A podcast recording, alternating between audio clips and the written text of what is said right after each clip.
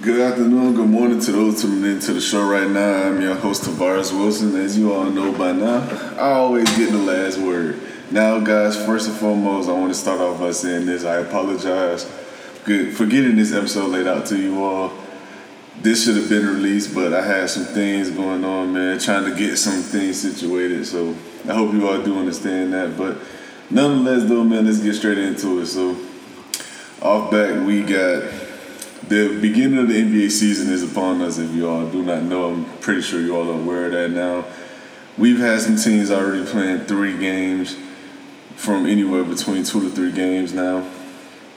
And a lot has been said early, which I highly disagree with. I don't believe people should be writing these teams off just yet after 3 games where there's much basketball to be played.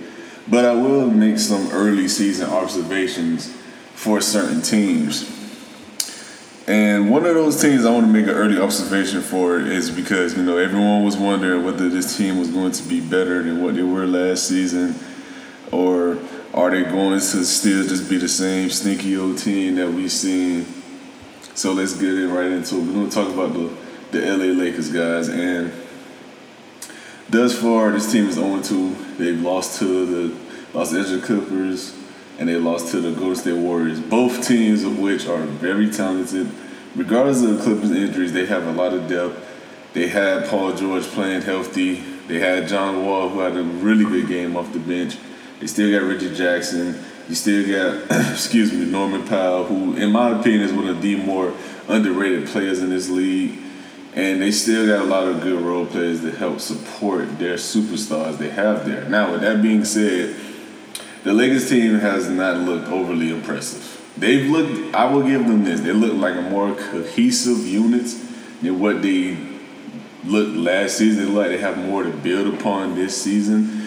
And like I said on TikTok, by the way, if you guys don't follow me on there, Last Word Productions, I'm on TikTok. But I do believe this team has a little bit more firepower than they had last season. I think Lonnie Walker has came in and added some of that. I also believe Pat Bell would pay due diligence on his overall play as a player, on what he does on the defensive end, as well as knowing his role. And I think having Kendrick Nunn back in the fold, fully healthy, is going to help as well. So I think this team can be better than what they were last season. But I do also still believe this team will make moves and trades and get new faces in the building, etc. And I think one of the guarantees that's going to happen is Russell Westbrook will be in a different jersey before All-Star break. And I truly do believe that. Now, if he isn't, I would be utterly shocked. But with that being said, I think the Los Angeles Lakers will make some more moves here. I am more than certain that they will, if I'm being honest with you all. And truth be told, I don't blame him. I said this from the jump ever since this trade happened for Westbrook. I said this isn't a good fit. I don't feel as if he complements what LeBron does well at this point in his career, at least. If LeBron was still playing at his same level and had the same stamina, endurance he had, like let's say with his later run with the Cavs, when he carried the Cavs to the finals essentially, this could have worked because you would have had 2 explosive players with the ball in their hands. It would be creating mismatch nightmares. And plus, you would have had more shooters on those teams, on that team specifically, than what you have right now in the Lakers. So I think that would have worked a little bit better in his favor if you would have had some kind of setup like that. But you don't, and that's the issue here. You don't have shooting around 2 guys who aren't necessarily great shooters themselves, and also both guys are really good facilitators, but it's hard to be a really good facilitator and give the shooters who aren't consistent knockdown shooters. You need that around both of these guys, and they don't have that right now. They just don't. And that's why I think the trade will be made and Russell Westbrook will ultimately be moved. I truly do believe that. Now, with that being said, let's get into another team who's off to a rocky start this season with high expectations, and that's the 76ers. I think Joel Embiid had a bounce-back game today. He had a 40 and 13 game against the Spurs. Ultimately, they still lost. James Harden had an off night. I think he shot 4 for 18 from the field. But other than tonight, James Harden has looked phenomenal this season. He just had a bad shooting night. It happens. And I'm not worried about the Sixers. I'm not about to write these dudes off. They're still going to be contenders. They're still going to be a very dominant and very difficult team to beat come postseason. They just simply have to figure it out right now. To me, that's what it comes down to. They got a few new pieces with guys like PJ Tucker coming into the fold. They need to figure out what they're going to do with Tobias Harris. I don't think Tobias Harris is going to be here anymore. I think he's a ticking time bomb. I think it's only a matter of time before he's moved from out the door. And they need to, in my personal opinion, they need to give Montrezl Harrell a little bit more minutes. Now, he only played 9 minutes tonight. Let's look at his other minutes. I mean, Montrezl Harrell is only playing, on the season already, he's only playing 6.5 minutes per game. I mean, that's not good enough. For a guy who's a former Sixth Man of the Year, he needs to be playing more minutes. He just does. And I think if you get him more involved in the second unit, with him being on the bench, I think this team could be a little better with terms of points production off their bench. I think you get him and Tyrese Maxey running a pick and roll kind of situation. I think they could be very, extremely dangerous in that situation. But in my personal opinion, I think that's what it just comes down to. They got to learn to play with one another. And other than that, man, I mean, it's not really anything other than that that's been really eye-opening for me. The Utah Jazz look a little better than I thought they were going to look. And simply put, I just think the Jazz, I think they're playing with house money, and they know that. They started off the season 2-0. No one expected them to do anything. So when you're not expected to do much, what does that mean? Well, it means you can go out and play freely each and every night, because without expectation, you have no worries. And with that being said, I think that's helped these players play a little bit more loose than they probably typically would. So it's a good thing for them. I think the Pelicans have looked good starting off the season. A lot of people have hopes for this team. They got a lot of young talent. Zion Williamson back healthy. Brandon Ingram, one of the emerging stars in this league. CJ McCollum, proven talents. Jonas Valanciunas, really good two-way center, walking double-double. I mean, they got a lot of talent on that roster, so I expect the Pelicans to be better than what they've been in the past. Now, with all that being said, again, like I reiterated before, and I will reiterate it again, it's only 32 games, people. Let's not overreact. Let's not write teams off just because of 1 to 2 bad games. It happens. It is what it is.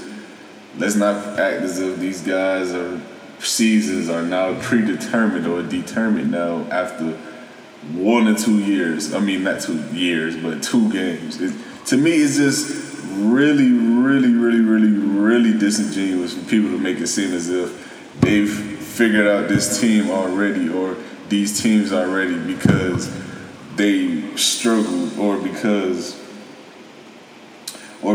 they feel as if that they're still going to be what they were last season. In my personal opinion, just give it time. That's all I got to say, guys. Just give it time. Now, with that being said, let's get off into the NFL. Let's go over the Thursday night game we had this past Thursday. And I believe it was the Cardinals and the Saints. There we go. First and foremost, let me say this about Andy Dalton. Andy Dalton looked terrible. There's no other way to say it. I believe coming into this game, the past 3 games, I want to say, is either 3 or 2 games. He had 1 interception. He had 3 interceptions alone in this game. One of them wasn't his fault. I will give him that. One of them was not his fault. It was a clear drop. One of them was a clear drop by Marcus Callaway that turned into a pick 6. But the one he threw to Isaiah Simmons, 1,000% his fault. And he threw another one. I can't recall the player, but he threw 2 really bad throws and both turned into costly interceptions.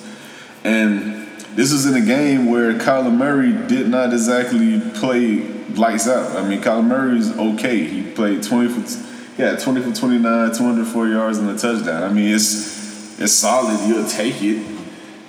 But in a winning effort where a team puts up 42 points and the quarterback throws for one touchdown in today's league, you would. If I would have told you guys those were Kyler Murray numbers at the end of the game, you would have probably assumed the Saints won. Especially with the way the Cardinals' defense has been playing. You would probably assume they won. But no, that wasn't the case. They put up 42 total points as a team. I mean, it's a bit concerning. Saints organization, to me, they have to be a little bit worried because I said off the bat, I didn't want Dennis Allen being a Dolphins coach. I don't feel as if he's a good coach. And he has proven my observations correct. He doesn't seem as if he knows what the... Excuse my language, but we don't know what the hell is going on. The offense looks all over the place, scattered. The defense is nowhere near what it's been in the previous years. And I don't like how Alvin Kamara is no longer a vocal point in the offense. I mean, he just, his role just seems to be diminishing to me. And it's a bit concerning. As if I'm a Saints fan, I mean, if we can't find ways to give our best player the ball, like, I mean, I know a lot of people still gonna feel as if a healthy Michael Thomas is their best player. He's not. Let's let that go, guys. Michael Thomas is not the Saints' best player anymore. It's Alvin Kamara, and if it's not Alvin Kamara, it's Marshawn Lattimore, and that's not saying much how he's looked this season. But with all that being said, they got to give Alvin Kamara the ball more. He simply has to be more involved in offense, and he's not. Chris Olave, good young receiver, he's no Alvin Kamara. Marcus Callaway, he's no Alvin Kamara. I don't care who is on the offensive side as a skilled player, you need to get this guy the ball. And to me personally, they're simply not doing that. I don't think they're doing that enough, at least. Now, that being said, we're going to get into the rest of the games for, I believe this is week 7? Yes, this is week 7. So we're getting into the rest of the games for week 7. And I'm going to just go through some thoughts on some of these matchups real quick. So we're going to go through the Sunday night matchup. Pittsburgh and Miami, got to go through that. You know, I'm a Dolphins fan. And on top of the fact that this is a bit of a rival, you know, revenge grudge match type deal. We got Brian Flores coming back to Miami. Almost a year removed from him being fired and his whole investigation and lawsuit he has against the Dolphins. This is the first time he's been back. We'll see how this goes. Pittsburgh right now is having a lot of controversial things going on with their quarterback position. Kenny Pickett has been the starter, for the past, I believe, 2 weeks. He's in concussion protocol. He should be playing. Tua Tagovailoa is coming back, which is great news if you're a Dolphins fan, such as myself. The offense just looks so much better with Tua on the field. I believe he's going to make plays and simply just make the throws and plays that were not being made in his absence. And with that being said, I think the Dolphins should take this game, and I don't think they should even be in the dogfight with this team. I think they should blow Pittsburgh out of the water. But Tua is coming back from a concussion. He's been out 2 weeks. We shall see. I'll be good with the win regardless, but I wouldn't be impressed if they were to go out and win this game by a field goal. I wouldn't be impressed at all. Now, another interesting game I want to get into is the Chiefs versus the 49ers, and that's mainly because of the Christian McCaffrey trade. And I didn't speak on this, but if you all probably know by now, Christian McCaffrey was traded to the San Francisco 49ers from the Carolina Panthers. In return, the Carolina Panthers received a second, third, and fourth round draft picks for the year 2023. So the San Francisco 49ers get Christian McCaffrey in exchange for all those draft picks. That's what the Panthers get. Now, my thing is, and what I want to see is, how exactly will they utilize Christian McCaffrey in this offense? Because this is an offense that prides itself on running with multiple running backs.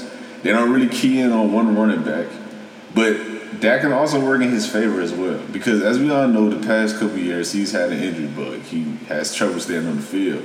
But when he is on the field, he's one of the best running backs in the league, and that goes without being said. Now, with that being said, how can he keep him fresh, keep him on the field? Just simply put, give him less of a workload. And I do believe that could be a beneficial thing for Christian McCaffrey. Yeah, his numbers may drop in the long run, but at the end of the day, it's better to have him available than not. So I think it'll be beneficial for him. And on the flip side of that, I want to see how the Panthers look without CMC at running back. PJ Walker coming in, going to be making his starts. How exactly is this offense going to look for him? Without your best offensive player, Robbie Anderson gone as well, DJ Moore, Brian Burns, how it sounds, they're both going to be out the door sooner than later. So it's, at this point, it's like, what can we expect from this team? And I think playing against the Buccaneers may show a lot, because this is a Buccaneers team that's not necessarily playing lights out. This is a Buccaneers team that is struggling themselves. So with that being said, I want to see how they look against them. Now, if I had to get into some predictions, we're going to predict what 3-3 teams we think can make the playoffs. We're going to do one for the NFC and the AFC. Now, in the NFC, we have a total. Let's look at the standings, guys. We have a total of 1, 2, 3, 4. Let's say 5, because the Colts are 3, 2, and 1. We have a total of 5, 3-3, or 3, or 1. We have a total of 4, 3-3 teams, and 1, 3, 2, and 1 team. Now, as we all know, there is only so many playoff spots. There's only so many. Now, with that being said, who do I see from these groups of teams actually pulling it off and getting in the playoffs? And if I had to choose between these teams, I will go the Bengals as it stands now.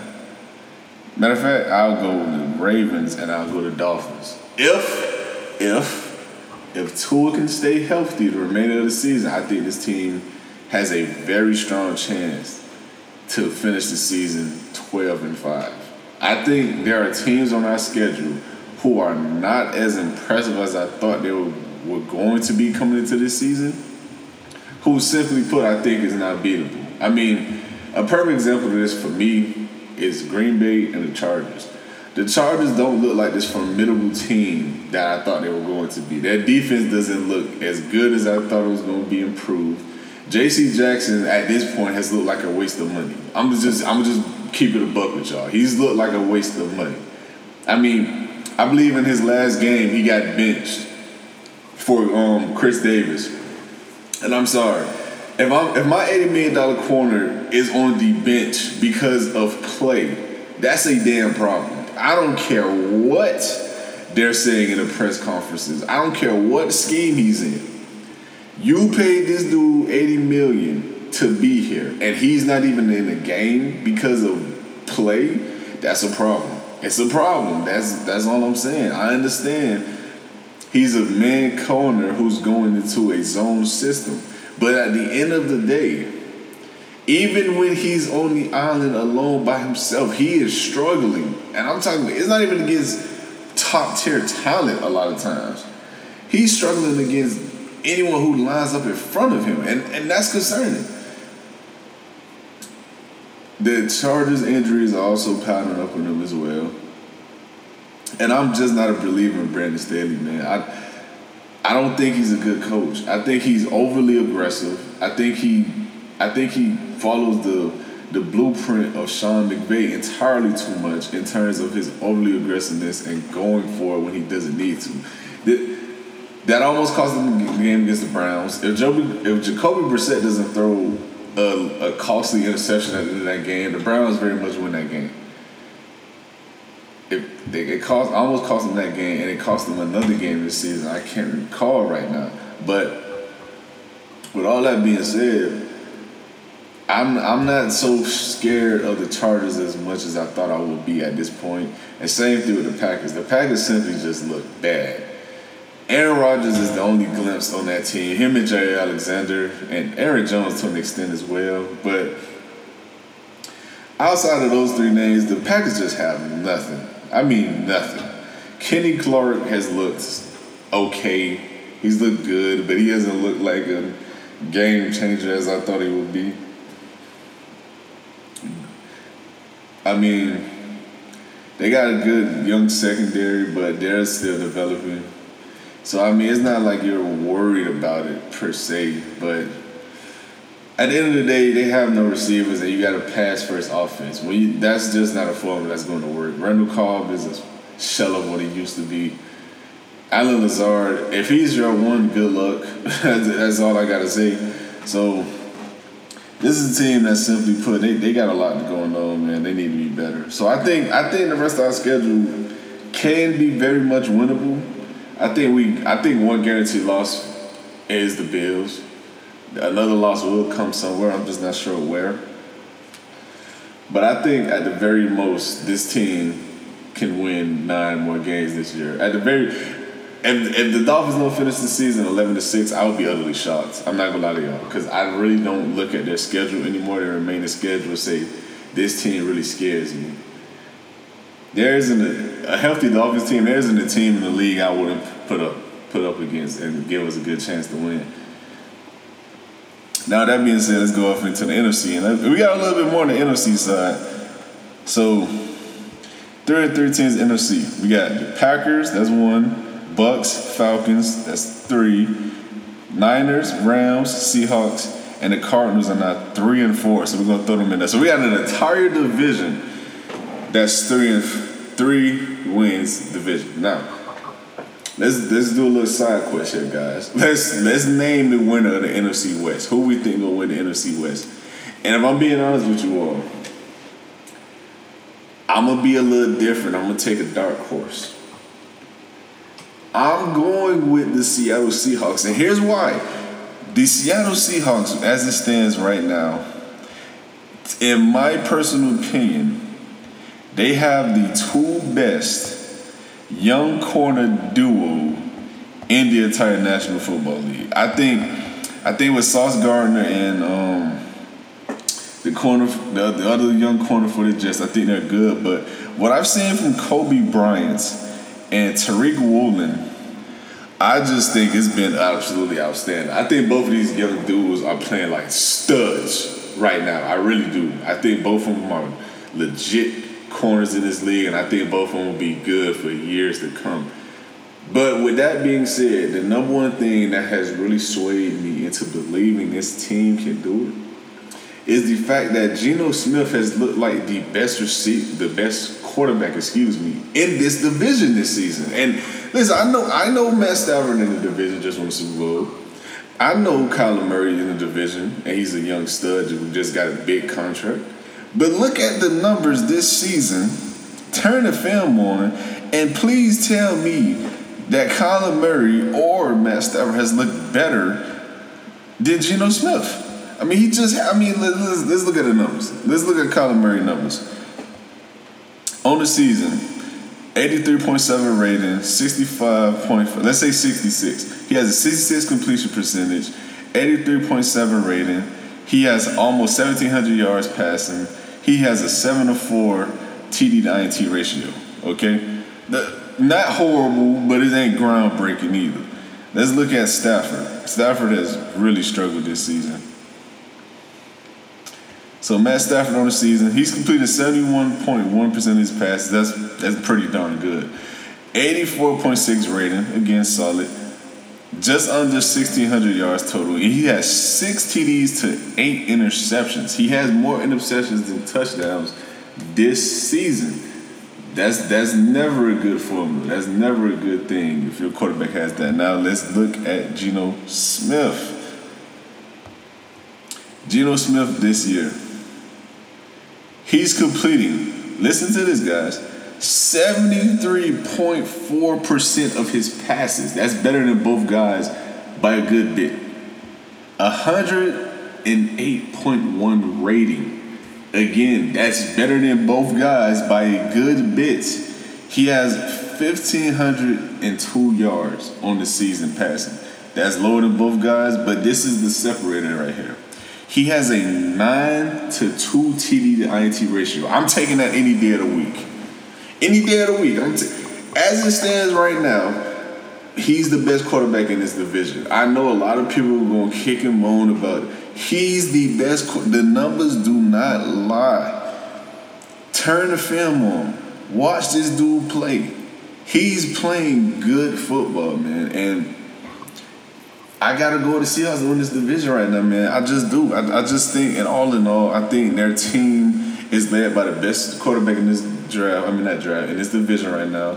I think they have the best receiver duo in this division right now.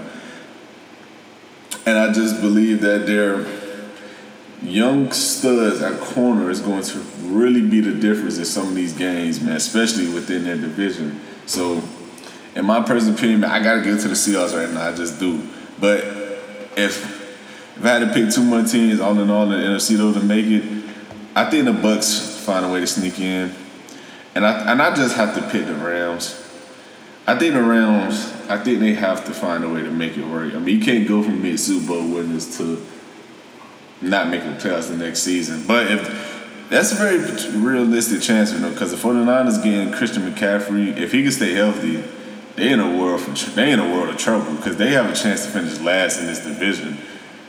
If the Cardinals can get their act together, and with D-Hawk back now, who knows? But with that being said, though, guys, we're going to get into the fan Q&A. As you all know, the fan Q&A, I post on Facebook every single day and on YouTube. Not every single day, every single Monday, excuse me. If you want to ask me questions, all you got to do is add the page on Facebook, and you got to simply put, just ask the questions, whatever you want to ask. Now let's get straight into it. Let me go ahead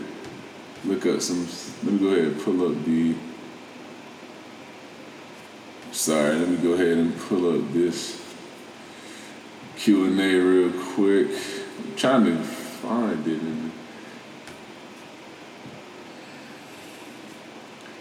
Alright guys, give me one second. I apologize, I really do.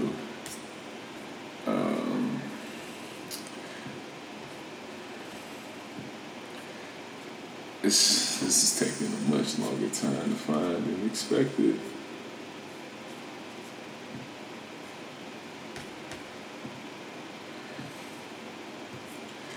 Oh my goodness, guys. I'm sorry. My apologies, man, but y'all just give me a couple more seconds. I have to find the post. Here we go. All right. So, this first question comes from... Gino Line. If Jim Harbaugh beats OSU and takes Michigan to the CFP again, has he done enough for the fan base to go back to the NFL without fans being angry about it? I think you can go back regardless. The fan base doesn't matter in the grand scheme of things. I really don't think it matters at all. It may matter to him somewhat, but I don't think it matters in the grand scheme of things. I would answer your question, my boy, but this next question comes from Charlie Ratliff. Who is your current NFL MVP, Offensive Player of the Year, Defensive Player of the Year? Okay, this is a good question. So, current NFL MVP, I got to go with Josh Allen. I was with Lamar for the longest, but the way the Ravens have been spiraling a little bit and the way the Bills just have looked unstoppable, you got to give it to Josh Allen, man. I mean, he's playing lights out this year. He's looked like a stud. And I just think he deserves that. Offensive Player of the Year, I'm going to have to give it to Justin Jefferson, man. I think this dude is just another level of freakness. Matter of fact, scratch that. I'm giving it to Tyreek Hill. I think Tyreek Hill, what he has done for the Miami Dolphins, is something that we have never seen in this franchise. And he's actually on pace right now to set the NFL records for receiving yards in a season if he keeps this up. So I got to go with Tyreek Hill. Defensive player of the year, I'm going Michael Parsons. I'm not going to lie to y'all. The dude is he may be the best defensive player in the league right now. And that's with all due respect to Aaron Donald. But I think it's Michael Parsons right now, man. I think he's running with it. Now, with that being said, this next question comes from Van Valsine. Who is the best free agent O-lineman? I really don't know off the top of my head, man. I'll do a little bit more research on this and let you know. Larry Green asks, are the New York Giants contenders or pretenders? I still think they're pretenders. They haven't really beat anyone to me to say I was wrong about this team. To be honest, I'm just not a believer in Daniel Jones. I'm not. I don't believe in Daniel Jones in the slightest. Next question comes from Jason Corey Spear. Is my prediction of the Bills versus Eagles Super Bowl still on point? Yeah. In fact, man, it looks like that's what's going to happen at this point. Kevin Wade asks NBA predictions. I'm gonna do a prediction for the seedings and things like that, and what teams I feel is gonna make the playoffs next week. So y'all stay tuned for that. So I'm gonna answer this question next week, boy. Kelly Bobby, he says, what? I believe this is a woman. My apologies, Miss Bobby. No, it's a dude. I'm sorry, man. But what order would the AFC and NFC North finish?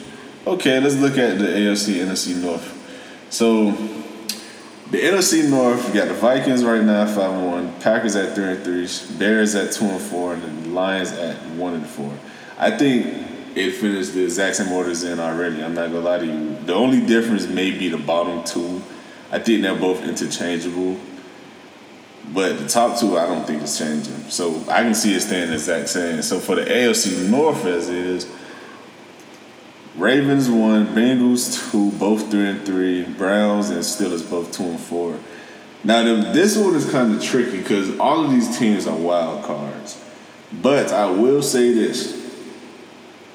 If the Browns can keep this division within a game before Deshaun Watson comes back, they have a chance to win this division.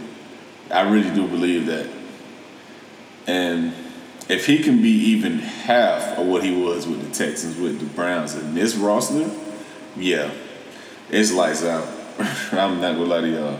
But I believe the order it is right now, I think the Bengals can take that first seed, the top of the division, from the Ravens. I think the Ravens would be the second. I think the Browns can be third still, and the Pittsburgh would be last. I just don't see Pittsburgh overcoming this quarterback debacle they have right now. Last question comes from Will Mike Jones. Does McCaffrey make a healthy 90s team Super Bowl contenders? Yes, absolutely. This is the problem. He can't be healthy, and the 49ers team can't be healthy. I cannot pick them to make any Super Bowl until I see all of them finish this season together. I just can't do it, man. I know that's your team, my boy, but I'm sorry. I just got to be honest. I got to keep it real. They have to stay healthy. If they can't stay healthy, I don't see it happening.